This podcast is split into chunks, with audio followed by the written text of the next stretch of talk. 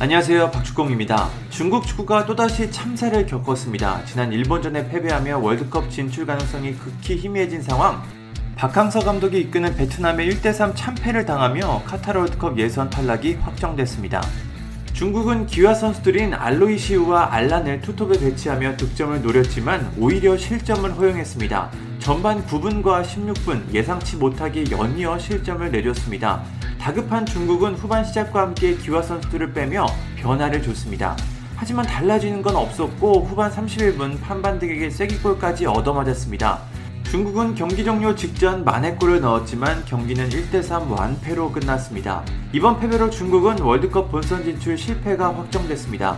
8경기를 치른 현재 중국은 승점 5점으로 5위에 있는데 최소 플레이오프 진출이 가능한 3위 호주와 9점 차이가 됐습니다.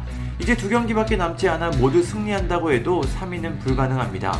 이렇게 중국은 월드컵 본선 탈락이 확정됐습니다. 중국 축구협회는 카타르 월드컵 출전을 위해 중국 슈퍼리그와 대표팀에 천문학적인 돈을 쏟아부었지만 아무런 효과가 없었습니다.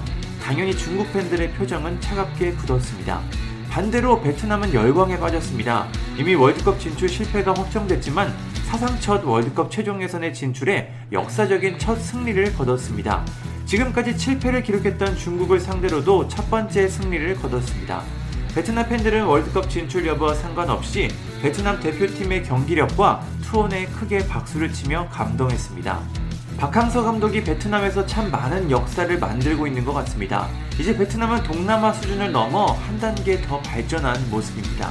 중국 팬들은 마지막 경기까지 참담한 모습을 보여주며 월드컵 진출에 실패하자 살벌한 반응을 보였습니다. 한 팬은 화를 내는 건 아무런 소용이 없다. 지금 상황에서 축구협회는 가장 큰 책임이 있고 다음은 시스템이다. 그리고 그 다음은 언론, 마지막이 선수들이다라고 진단했습니다.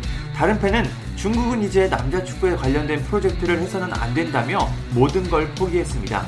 한 팬은 경기를 봤는데 다시는 이런 경기를 보고 싶지 않다. 정말 비참하게 패배했다라며 고개를 숙였습니다. 또 다른 팬은 축하하고 또 축하한다. 이제 우리는 몰디브에 패배하기 직전이다라며 현재 대표팀의 경기력을 조롱했습니다. 어떤 팬은 이 경기를 본 후 나도 차기 대표팀 감독을 할 수 있다는 자신감이 생겼다며 역시 대표팀을 조롱했습니다. 현재 중국 대표팀의 위상이 느껴지는 발언입니다. 한 팬은 축구협회는 쓰레기 집단이다. 이제 11마리의 돼지들이 돌아간다. 돈 낭비는 그만하자. 라며 강도 높은 비판을 전했습니다. 어떤 팬은 여자 축구의 3대1 승리로 남자 축구의 격차를 극복할 수 없다. 자원 낭비는 그만해라. 남자 축구 대표팀을 해산하고 모든 일정을 취소해라. 그렇게 되면 축구협회도 해산될 것이라고 말했습니다.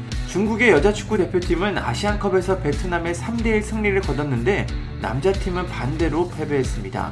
다른 팬 역시 중국의 남자 축구, 남자 프로리그는 존재할 필요가 없다.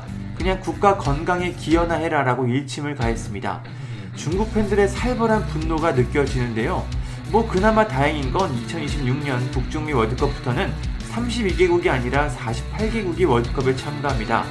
당연히 아시아에도 월드컵 출전권이 더 늘어나는데 중국은 그 대회에서 월드컵 진출을 꿈꾸고 있습니다.